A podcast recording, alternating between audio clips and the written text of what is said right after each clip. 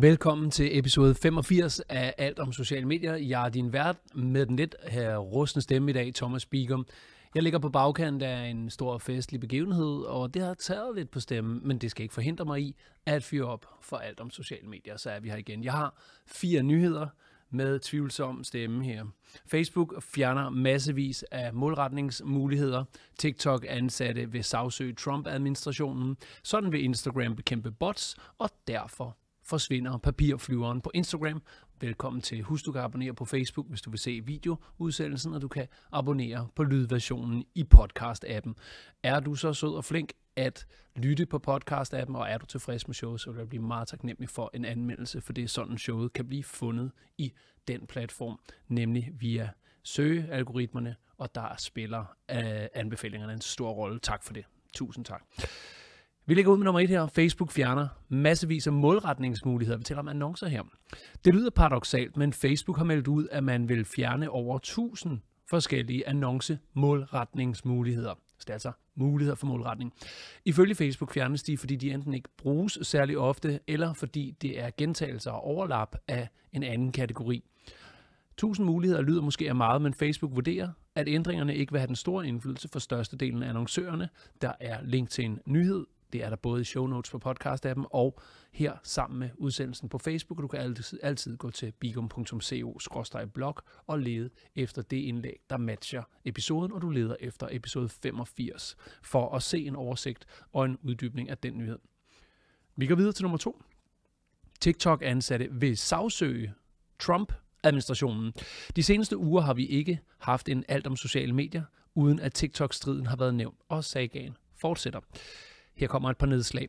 En amerikansk TikTok-medarbejder har lanceret en crowdfunding-kampagne for at sagsøge Trump-administrationen, fordi præsident Trump lige nu arbejder på et forbud mod appen.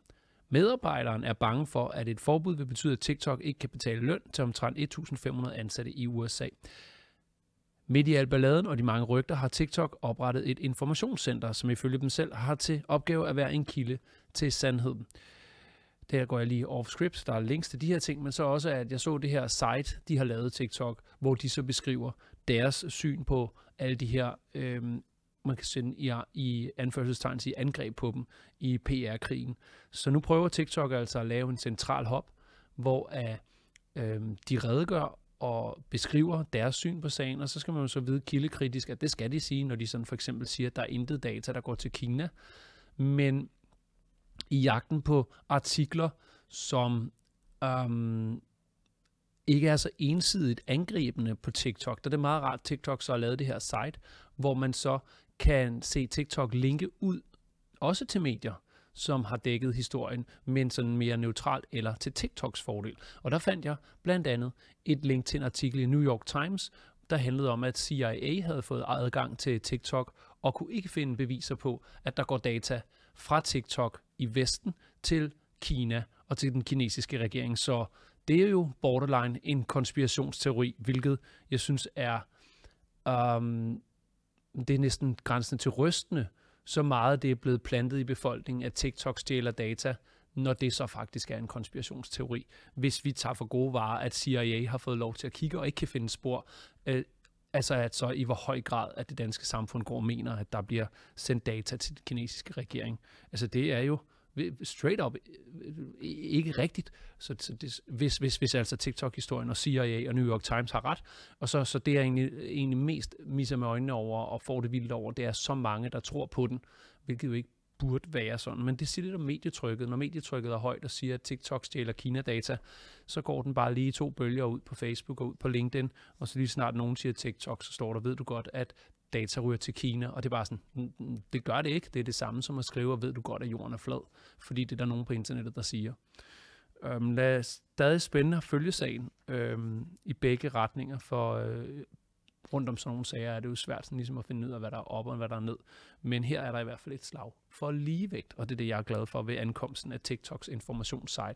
Ikke så meget for, hvad gentager lige, for hvad TikTok selv skriver, men at de søger så at linke til artikler, der er modvægt for artikler, der angriber TikTok. De er nemme nok at finde. Man skal bare følge med i overskrifterne på tech-sitesene.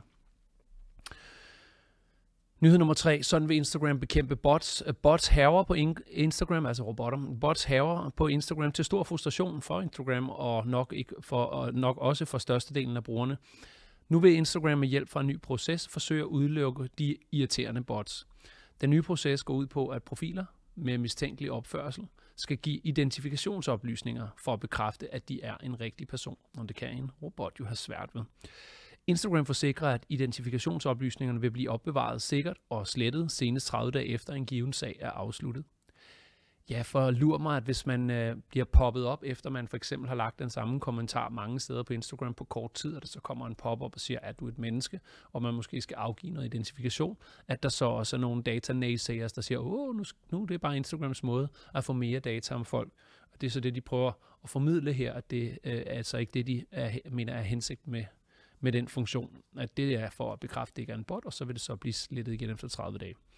Igen kan man sige, det ved vi ikke, om de har tænkt sig at gøre, om de har rent mel i posen, men der er jeg sådan skruet sammen med, at jeg tit tænker, at folk øh, her Instagram kommer med bedste vilje og i god mening. Um, for the greater good, ikke? Hvis en profil ikke giver identifikationsoplysninger, når Instagram beder om det, så vil, prøv at lægge der, så vil profilen blive ramt af reduceret rækkevidde. Men Instagram kan også gå ind og deaktivere profilen, så det er meget elegant lavet, at de kan sætte sådan en lille en halv sletting op, sletning op en, øh, en shadow banning, sådan så at øh, op, øh, opslagene for kontoen faktisk ingen rigtig nogen rækkevidde har. Den er værd at notere sig, hvis man har en virksomhedskonto, og man bliver udsat for den her stoptest. Er du en bot? Hvis man så skipper den, så kan man jo se til, at ens firmakonto på Instagram mister sin rækkevidde. Så er det bare om at følge trop i instruktionerne for at dokumentere, at man er en uh, legit konto. Legit, super dansk ord nu om stunder. Hvad hedder det på dansk? En ægte en, en, øh, en pålidelig øh, konto. Sidste nyhed handler også om Instagram. Den handler faktisk Instagram, Facebook og øh, WhatsApp, fordi det er messaging, vi skal tale om nu. Facebook er i gang med at forene chatsystemerne fra henholdsvis Instagram og Facebook Messenger og også WhatsApp. Det giver mulighed for i fremtiden at kommunikere på tværs af de platforme. Men opdateringen erstattes, nej, med opdateringen, der erstattes det almindelige direct message-ikon, papirflyver-ikonet, med et messenger-logo, og det siges, at opdateringen allerede er udrullet til nogle brugere, og det er planen, at WhatsApp også skal implementeres i fremtiden. Det er spændende at se, hvor uh, Facebook øh, som firma tager den hen, når nu de har tre store chat-apps. Uh, Instagram, Facebook Messenger og WhatsApp, som de så vil forene, men som om det tænker jeg, at de også gerne stadig vil have lever som tre selvstændige, fordi de dominerer markedet, når de er de tre mest populære. Men altså visionen er at bygge det på den samme teknologi, som man rent faktisk som øh, Instagram-bruger kan skrive til en WhatsApp-bruger, så er det kun via usabilityen, at man hopper i det, så ens øh, modpart, en, altså den man har i korrespondence med, sidder og kigger i WhatsApp, man skriver til mig, og så kigger jeg i øh, Instagram direct message.